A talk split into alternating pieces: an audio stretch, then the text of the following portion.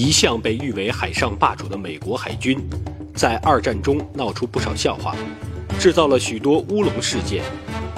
其中最典型的就是威廉蒂波特号。那么，这艘军舰是怎么回事？它又闹出了何种天大乌龙呢？这么大的乌龙事件又是如何发生的呢？本期文化讲坛故事会由北京市海淀区公安消防支队政治处严凯为您讲述。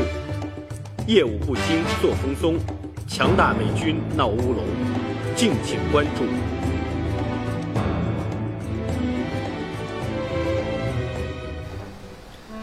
二零一二年，我们中国海军有一件大喜事，就是我们拥有了第一艘自己的航空母舰，很振奋人心啊！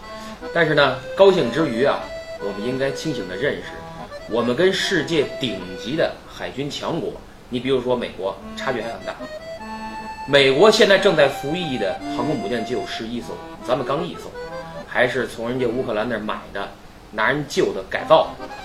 而且美国这十一艘啊，是他经过多次裁军剩下的。在他全盛的时候，美国的航母是现在的十倍。第二次世界大战期间，美国当时新造的航空母舰就高达一百零五艘，加上他以前的。总共二战期间参战的美国航空母舰达到一百一十艘，所以说我们的海军跟他们相比啊还有很大差距。但是呢，我们说任何机器都是人操纵，只要是人操纵，它就不会百分之百的精密，百分之百的什么事都不出。特别是在军队，一靠纪律，二靠业务，一旦你纪律作风不过硬，业务水平不高。硬件设施啊，武器就强大到美国海军的程度，你也照样出错。出什么错呢？你比方说，二战期间，罗斯福是当时的美国总统，大家都知道，他坐的战舰居然差点被自己美军战舰发射的鱼雷给弄死，险些命丧黄泉。那么这么滑稽的天大的笑话是怎么发生的呢？咱们得先从这个。二战啊，美国参战这个事儿开始说起。第二次世界大战中后期，美国参战，同盟国优势越加明显，德意日在欧洲战场节节败退。为了战后重新划分利益，一九四三年十一月，苏美英三国首脑决定在伊朗德黑兰举行德黑兰会议。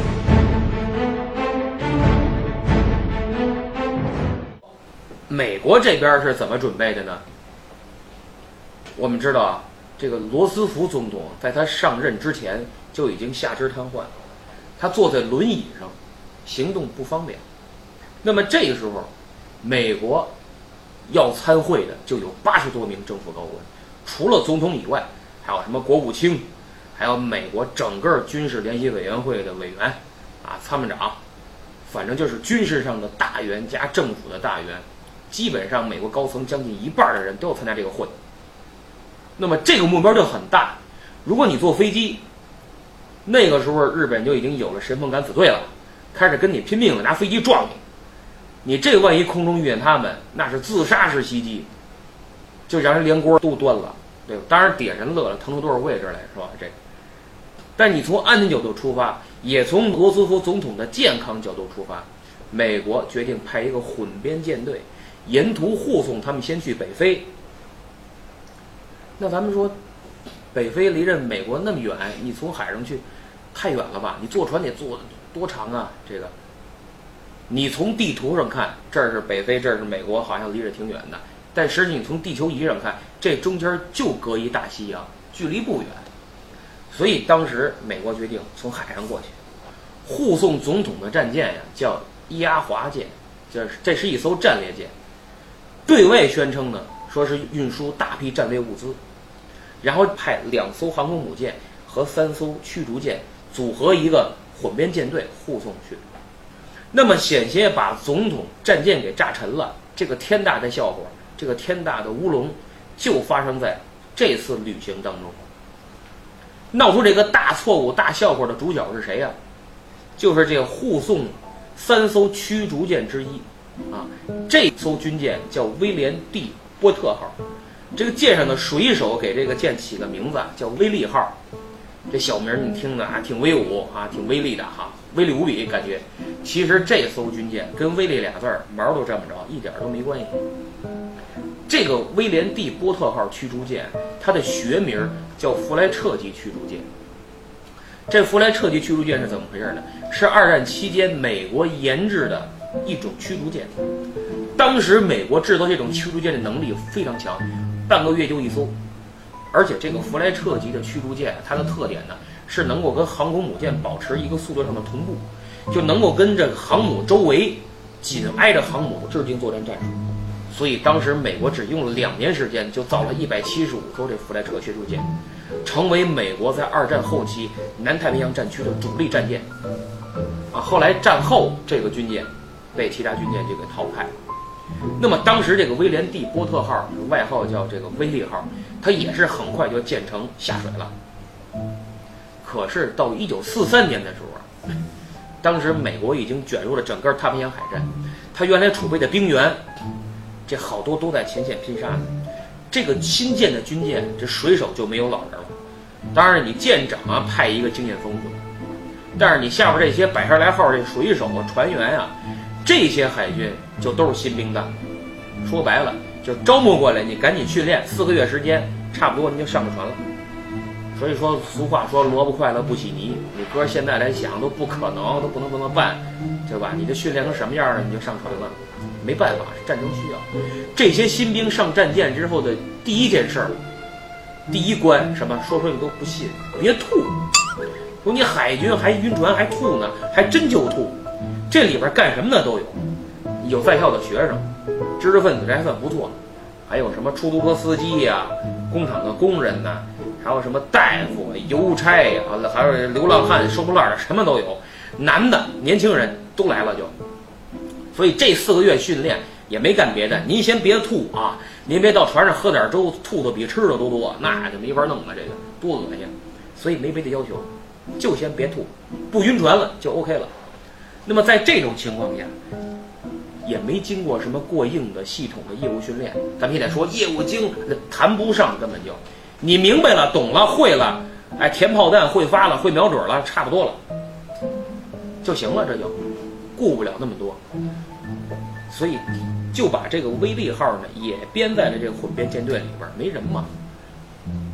这个事儿开始的时候对下边是保密的，就说你们这些战舰到这个波多马克港口找这个伊阿华战列舰啊，这个战列舰上运载的很多重要的物资啊，你们跟他会合以后保护他，跟他一起出发。这个时候是一九四三年的七月。这个威利号到了波德马克港口，基本上，哎，一点这些战战舰、火灭舰队人都齐了，说准备出发。突然从海面上驶来一艘游艇，离近了一看，这名字叫波多马克号。在场所有的官兵都吓一跳，为什么呀？这波多马克号的游艇是罗斯福专门的游艇，专门拉他的。大家都琢琢磨，好家伙，总统大人都来看我。这趟货物得多重要！亚华战舰的这个小伙子们更高兴，赶紧跟东武西的列好了。哎，罗斯福总统坐着轮椅上船检阅这个亚华舰上的官兵。这个罗斯福总统一行人上了战舰以后啊，这个战舰上的连水手带舰长都愣了。发一翻，原来不对呀！说按说吧，你要说总统来看望我们检阅一下，他随行已经十来个人的顶天了。这好家伙，浩浩荡荡八九十人。这八九十人里可不都是什么卫兵、卫队长，不是，有人认识，这不是国务卿，这不咱们的总参谋长吗？哎呦，好家伙，全来了，干嘛来了？在咱舰上开会，这是。所以这个时候命令才传下来。原来所谓的啊，伊阿华拉的这个重要的货物，就是这八十多位要员。咱们前面说，你拉着他们去干嘛去？哎，去北非，然后参加德黑兰会议。所以这个消息一传下来之后，混编舰队所有战舰、所有的官兵，包括这个威利号的这帮新兵蛋，哎呦，都乐坏了，心想太棒了，太高兴了，这么光荣、这么神圣的使命，我们初来乍到，刚一上船，小试牛刀，就这么大光荣的任务，很高兴，欢天喜地。可是没想到，乐极生悲，这次航行的大笑话就此拉开了帷幕。当时差点把罗斯福总统和军政要员乘坐的战略舰用鱼雷击沉，这究竟是怎么回事？除此之外，又闹出了哪些让人啼笑皆非的乌龙事件呢？我们知道有一句俗话叫“出师不利”，就是你部队还没开拔呢，对吧？就开始闹各种各样的笑话。这威利号就是命令一下，说全体起航，大家。混民舰队唰都出去了，就这威利号它没动，怎么回事呢？你这起航的时候不得起锚吗？对吧？你停在港口里边去，把那锚哗啦哗啦哗，你给它探下去放下去。走的时候呢，你把那锚哗给升起来，还能走呢，是吧？一起锚的时候，这威力号出事儿。这新帮新兵蛋子一想到，一总统在那儿呢，高兴。这几个新兵一使劲儿，这起锚的方向没搞准。这锚啊，就勾在人旁边的军舰上。你说人家军舰招谁惹谁了？活倒霉的。你勾到以后，他拽不动。这帮这哥几个新兵蛋子还以为这劲儿不够呢。行，唰，再使劲，使点劲啊！咔嚓一走，这一下，这锚着起来了，把这军舰什么护栏啊、救生艇啊，刮的稀里哗啦的，都给刮坏了。这威利号舰长一看，我赶紧跑过去跟人舰长道歉，就不好意思，对不起，对不起，孩子们不懂事儿，太年轻，这事儿整的您多包涵。人家舰长一看，你看，瞧我这踏踏实实待着，就踏着家中坐，祸从天上来。你说这，哎，算算，都是一家人，都是美国舰队，算了吧，回去啊跟孩子们说说，别老这么干啊，也不也不懂事儿，算了吧，这事儿就算了，算归算。给人家管得稀里哗啦的，您这威利号这么尴尴尬尬的跟着也出来这个港口，灰头土脸的跟着走。出去以后呢，驶着大海上，乌龙就开始一个接着一个闹。第一个大笑话又出现了，怎么回事？以伊阿华为核心的这个火民舰队在那走，这个罗斯福呢为首的这些高官呢，在这个伊阿华战列舰上。啊，聊天啊，讨论战事啊，看看海景，看看天气，还不错，挺好。开着开着，就听着海上咣一声，吓一跳，所有人都吓一跳。这个时候，人家水兵有经验，一听这是深水炸弹的声音，这下子可给这伊阿华战列舰给吓坏了，赶紧警报呜就开始拉响了。旁边那航母那飞机唰就放起来，赶紧看看周围怎么着，是不是有埋伏？让亚华战舰的所有炮弹哐哐都推上膛。警卫围着罗斯福里三层外三层站好了，声呐也发到海里，咵去探底下有没有潜艇，乱成一团，都以为啊是什么德国呀或者日本的潜艇在这儿呢，中埋伏了。隔了一会儿，就从这个威利号发来了信号：“对不起啊，我们这儿当兵的一激动啊，深水炸弹扔水里炸了。” 这个压华舰舰上这帮人一听，我这这什么素质？这，呵，这帮人我。万幸是没出大事。这个爆炸的地点离总统这儿离得比较远，这要是近，你甭说总统有什么事儿，你这些高官里有一个半个伤的，你都吃不了兜着走。大家是一肚子气，这这事儿勉强也就算过去，把这伊阿华战列舰人吓得够呛。这还没完呢，接下来呀，这海上又不知道怎么莫名起了一阵波涛，呜一下子把这个威利号一个水手给卷到海里去了，来了一个非战斗舰员。又走了一段时间呢，这威利号的动力蹭出问题了。你本来跟着就很吃力，被这混编舰队整个给落下了。他这赶紧抢修啊，紧赶慢赶，两天以后才赶上大部队。按现在话说，您这是糗大了，对吧？哎，但是别着急，糗大了，这才哪儿到哪儿啊？刚才这些丑事儿跟下边那个就没法比，叫毛毛雨了。下边出的事儿。可以说是这回航行最大的一个洋相。要说这洋相呢，也跟拍马屁有关系。你看这个大海航行啊，咱们有海边的人，有过大海航行的这个这个经历的都知道，在海上你很寂寞，你没事儿。你想想，这大海上一望无际，除了海水就是海水，对吧？天上蓝的，海也蓝的，都一颜色。那会儿也没手机，我说我发个朋友圈，刷刷朋友圈斗个地主，对吧？也解解闷儿。那个时候没有。就算有也不行，他没信号，在海上都用卫星电话，所以他一寂寞呢，这个伊阿华的舰长就琢磨了：你看人家总统在我这儿呢，那么多高官也在我这儿，咱们拍拍马屁，咱们搞点军事演习，给他们解解闷儿，让他们看看强大的美国海军什么样。什么演习呢？空中放他二十多只这个气象气球，压垮我这战舰呢和周围的离着近的这些航母啊战舰，把这气球打下来。一看这炮一发，多有气势，多棒！攻击准确，火力又猛，对不对？让总统放心，我们一定赢得战争的胜利，多棒！就这么办？所以这气球就升起来了。这个战列舰啊，周围的离着这航母啊，咔咔咔啪，这个一发，嘿，打的真棒！罗斯福总统坐那儿，嗯，不错，一推眼镜，好，孩子们挺棒。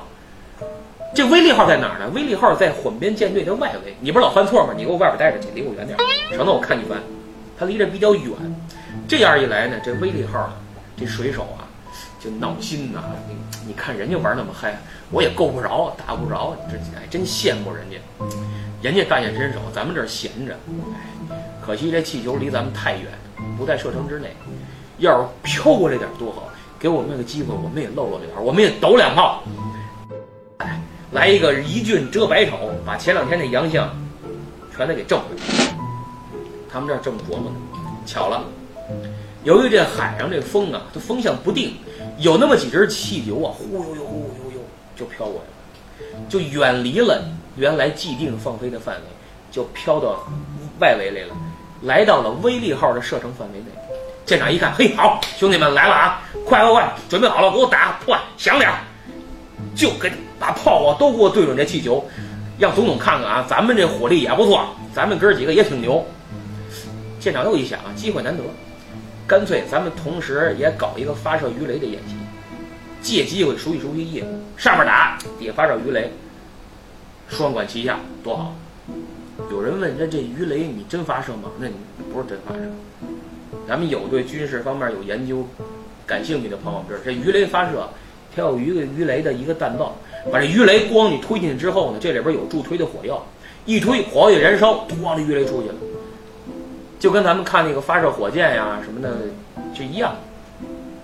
那么演习的时候呢，把这个弹道里的助推火药给拿出来，这鱼雷呢搁进去，咔一合，你就摁发射的按钮，出不去。你要真出去，把自己人给打了呢。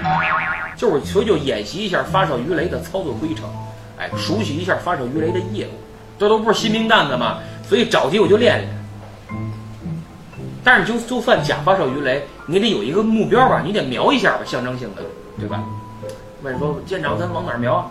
舰长一想，反正也不真发射，一压就一压滑，它大，就瞄着它。这箭头大，好瞄，一压滑特别大，就照这来。行，就这么定了。就这样，舰长安排准备了三颗鱼雷，这威利号上面咣咣打的挺带劲。这会儿舰长集合负责鱼雷的战士站在一起，按照既定岗位，操作规程啊，准备就绪了。就听舰长上面喊：“鱼雷一号准备发射。”这鱼雷一号赶紧啪，鱼雷搁进去，主推火药拿出来，咔一，刚完一来，啪！报告舰长，鱼雷一号发射完毕。好，鱼雷二号准备发射。这士兵赶紧忙活，把这个鱼雷推进去。报告舰长，鱼雷二号发射完毕。鱼雷三号发射。半天没动，隔了一会儿就听那里边喊：“坏了，坏了，坏了，坏了！”这舰长吓一跳，怎么还死人了呢？还你发射鱼雷还能死个人？怎么回事？发射鱼雷三号的士兵太激动，忘了把那个助推火药拿回来，这鱼雷就真出去了。说时迟，那时快，虽然这个威力号在外围，离这个伊阿华比较远，可是呢，这个深水鱼雷的速度太快了，唰，奔着伊阿华都去了，连舰长带战士全懵了，赶紧告诉伊阿华舰右满舵躲开，躲开。有人说那还不容易吗？你有无线电，你连一下不就完了吗？不行，海军有严格的纪律，你不能用无线电。为什么呢？你用无线电的话，这个信号功率太大，容易被什么日本、德国的人给侦测到。一看，强功率的无线电，肯定有大规模军舰，把人轰炸机给招来惹事儿了。那不用无线电，用什么？用信号灯。这时候，威利号赶紧用信号灯给压华战舰发信号，发什么指示呢？密码是水下有鱼雷，迅速右满舵。可是这个发信号灯的呢，又是一新兵蛋子，一着急发错了，发什么？发说这水下有鱼雷，已经离你远去了。这舰长一看，我的，你还不如不发呢。这一下子，舰长一看，完了，不可挽回了，也顾不得什么无线电不无线电了，直接采用无线电给压华舰的舰长喊话：“狮子，狮子，赶紧右满舵。”这个狮子就是压华战舰舰的舰长。这边舰长坐驾驶室里听，嗯，什么谁谁叫我呢？这叫冒天下之大不韪，用无线电喊我，是不是有紧急情况？是不是发现德国的潜艇啊？所以他也赶紧用无线电他回。你是哪部分？你是哪部分？是不是发现德国潜艇了？这个时候，这威利号舰长哪有功夫跟他磨嘴皮子？那汗都下来了，赶紧拿着那跟他喊：“狮子，狮子，真有鱼雷！你赶紧右满舵，别问了。”这时候压华舰长一看，才知道这不是闹着玩的，赶紧吧，把这个警报哗一拉，告诉驾驶室全速啊右满舵，躲开。我们不少朋友看过那个那电影《泰坦尼克》，对吧？前面就是冰山，他躲这个冰山呀，右满舵的时候晚打了几几十秒，结果右舷跟冰山哗全剐蹭，多舱进水还得沉。所以说在海上，一秒钟、一分钟非常重要，你要晚一秒要命，啊，晚十秒就更甭说了。所以这这警报一拉，整个耶和华战舰上是一片狼藉。鬼哭狼嚎，士兵啊一边奔跑一边喊：“水下有鱼雷，这不是演习！水下有鱼雷，这不是演习！”你想这个时候战舰那些高官都什么样？东躲西藏，家伙喊着：“我是不是要死了？我是不是就这害怕的不得了？”罗斯福的警卫给他围个里三层外三层，赶紧把这个救生衣给他套上，白天一会儿再淹着最高领导人。万幸。这个伊阿华战舰的舰长，经验丰富，驾驶员身经百战，在最关键的时刻完成了一个漂亮的、迅速的一个转身，这个战舰右满舵转过来了。与此同时呢，这个战舰和周围的战舰，这各种火药弹药奔着那个来的这个水下深水鱼雷就打起来，希望提前把它给打炸了。慌到什么程度？慌到罗斯福的卫队长。掏出手枪来，奔着鱼雷就打，你说那管什么用啊？你说太乱了。所以紧急的、迅速这种情况，这个战舰迅速的右满舵之后，这个鱼雷啊，擦着这个战舰就过去了，离着这个战舰几十米，鱼雷就炸。如果说要说不躲啊，伊阿华舰那么大，就威利号这帮人都是瞎子，他也打上。那一下子今儿要是打上，美国总统为首，八十多位高官。这连锅全端了，一个不剩。这得闯国的祸呀！这你搁威利号这帮人都短了，都挽回不了。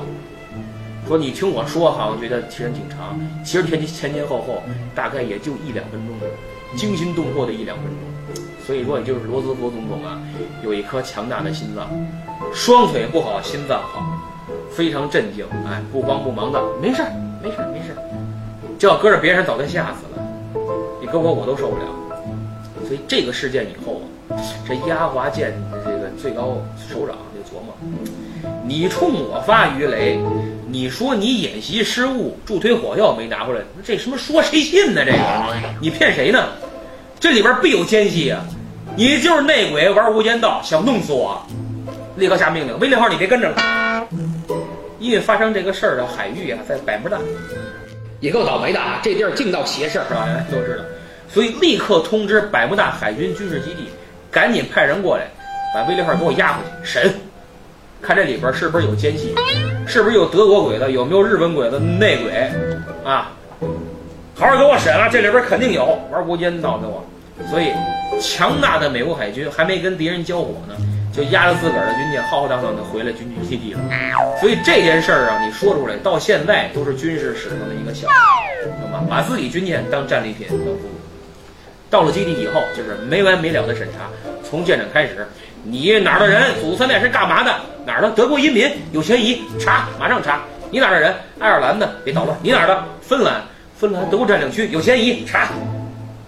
一个一个的过筛子，彻底排查，最后发现，确实是这帮无能废物无能，他不是有二心，他不是玩无间道，这里边没刘德华。不是敌人太强大，是我军太无能。他要真对你有二心，他那鱼雷发出去，就别拿无线电喊了，偷偷摸摸给你炸了，不就完了吗？所以。经过一番仔细排查，发现这个确实是他们没二心，确实是笨。谁让这帮新兵蛋子呢？还训练无素，作风晕乎，业务马虎，这么一帮二吧呵呵的一帮，是吧？这个作风低，素质差。算了，也别给人家一棍子打死了，给一个改过自新的机会，锻炼锻炼，可能以后就好了。但是有一点啊，你可别给我上战场了，你这晕蛋似的上了战场，你都不知道你怎么死的。这么着吧，你们去开一些海岛，一些物资基地，啊。所以就把这个威利号弄到一个一一些海岛边上去看海岛。你说你看海岛，你该消停了吧？外甥打灯笼照旧，一样闯祸。什么事儿？炮打司令部。上次打总统，这回打司令。怎么回事呢？这威利号呢，看海岛呢，他时间长了，他心里闷，觉得自己壮志难酬啊。人家都上战场了，真刀真枪，你瞧我们这猫着。这每天是三个堡两个岛，我们这哪儿打仗来了？我们这南戴河疗养来了，这是空有一腔报国之志啊，壮志难酬啊！哎呦，他们还不想想自己有没有给练马刷子，还壮志难酬呢，一天到晚还挺怨天怨地。有一天晚上，有几个士兵喝酒，他那会儿也没禁酒令，好吧？打仗期间还饮酒，战备期不是战备，战争期间饮酒，这是。这几个士兵喝酒，喝完酒以后啊，烦。你说这海岛上多少里都没人，就有点咱们零零散散的这个驻地。你说我这喝点酒来精神了，手痒，好久没开炮了，咱来一炮吧。旁边那人说：“你别惹事儿了，我操，你忘了之前咱干什么事儿了？多一事不如少一事，别再惹娄子啊！你这一闹出点事儿来可了不得。没事儿，这儿待着咱都熟透了，这儿都，这你躲开。”开一炮，他晕乎乎的把炮弹填进去了，哗，来一炮，打出去了，打哪儿去了不知道，反正在岛上激起一片尘埃，反正痛快了。哎呦，好，爷痛快了，成了，回去洗洗睡，他洗洗睡了，真没事吗？真没事前半夜真没事后半夜可坏了，岛上驻军那边就来消息了，岛上驻军的司令官跑过来了，找舰长。咣咣咣砸这门，舰长一开门还揉着眼睛，你怎么了你？你干什么玩意儿呢你啊？你知道不知道你军舰打了一炮？怎么了这是？呃，是的，我知道，我们一个战士打了一炮，是吧？你知道打哪去了吗？打不知道，你打我那儿去了，你知道吗？我在家正跟我这媳妇儿小舅子正喝酒呢，你咣一的给我们都屋里边了。你看我这脸，你看我这没不了的，你看我一身土。好家伙，这这时候才知道。这个炮弹打哪儿去了？打岛上司令部去了。还好没正中司令部，打在旁边了，把司令部给震塌了。你就这也够呛啊！好家伙，你随便开一炮都能打着自个儿司令部。你你这飞利号，真是也确实是赶紧买彩票中中奖去吧！你这个够倒霉的他，这倒霉啊！荷兰我的 C 呀，随便打一炮打自个儿去。这事儿闹的真是滑天下之大稽。闹乌龙的事儿完了吗？没有，还没完事儿。这不到二战最后了，太平洋海战，美军已经全面占领上风了。日本这个时候什么航母啊、军舰呀、飞机呀，都被美国消灭差不多了。日本这会儿就是垂死挣扎，训练敢死队，就是前面我说的神风敢死队，开着飞机就是撞你军舰，跟你同归于尽。按现在话说，就是自杀式人肉炸弹袭击，跟恐怖分子玩的差不多。所以这个时候，威利号呢，本来这个离这个战场挺远，挺安全。结果没想到啊，这日本神风敢死队啊，在空中飞着寻找目标，有一个小分队越飞越远，也偏离了主航。他就发现了，哎，这儿一军舰，这个威利号，哎，这儿一军舰，里边有一个说，行，这军舰就我来了，唰，一架飞机就看中了这个威利号，俯冲，我就你了，就下来了。给这威利号吓的呀！这威利号赶紧跳起高炮，咚咚咚打。驾驶员赶紧，我也别闲着，快右转舵打躲。上面要打，底下又躲。你还别说，经过多次训练啊和反省自身之前的犯的错误，这个威利号长进不少。这飞机还真没撞上虽然说没把飞机打下来，但是还是训练有素的躲呀。这个飞机啊，擦着船边唰扎在海里。那你说这也奇怪，按照理说你扎海里爆炸不就完了吗？偏偏这飞机扎在海里，它没炸，扎在水里之后，它往上一浮，咣炸了，正炸在威利号这儿，给这威利号炸出海面多少米啊？整个龙骨全面受损。一会儿的功夫，这威利号咕嘟咕嘟咕嘟咕嘟就就沉。那你一沉，你想，这这天底还有比威利号更倒霉的吗？那更有意思的说，你说这他一沉，你得死多少人啊？哎，实际上我告诉你，一个没死不说呢，连受伤都没有，全跑一干净。这因为这大家一看不好啊，放救生艇，撒跑特快。有的人呢给炸在水里头呢，游游游到救生艇上，也没受伤，一个没死。这好比说我们生活当中啊，有一些人呀，他老犯案，老闯祸，但是呢，他一闯祸呢，给人家整的够呛，他自己什么事儿都没有。这这种人也挺多。那么威利号就此完成了他的罪恶的一生啊。那么话说回来，看似偶然，其实呢，我们数一数，就发现什么？有一句话叫“一连串的偶然就是必然”。你发现，咱我们数一数这威利号，他闹的这些乌龙，什么起锚刮人家船呀？什么动力舱出问题啊？这个鱼雷掉水里的，什么射炸弹掉水里啊？这个差点把美国总统这个给给弄死。其实什么都是你的业务太差，军事素养太差，而且你呢又马虎，作风又松散，纪律还不严明。刚才我说了，你别说战备期间，你战争期间喝酒，所以说他的队伍管理存在严重的漏洞，才造成了炮打司令部，滑天下之大稽。所以说。请大家记住，这艘美国军舰叫威廉 D 波特号，外号叫威利号。我讲它的故事，就是让我们读史自省，让我们在座的所有的官兵和听我讲的所有的朋友们记住：你作风不良，业务不精，你就算再强大，你也一样会出现这样那样的问题。这些问题可能给我们的战争形势，这个给我们的队伍，给我们的。国家都会造成非常严重的、无法估量的影响和损失。谢谢大家。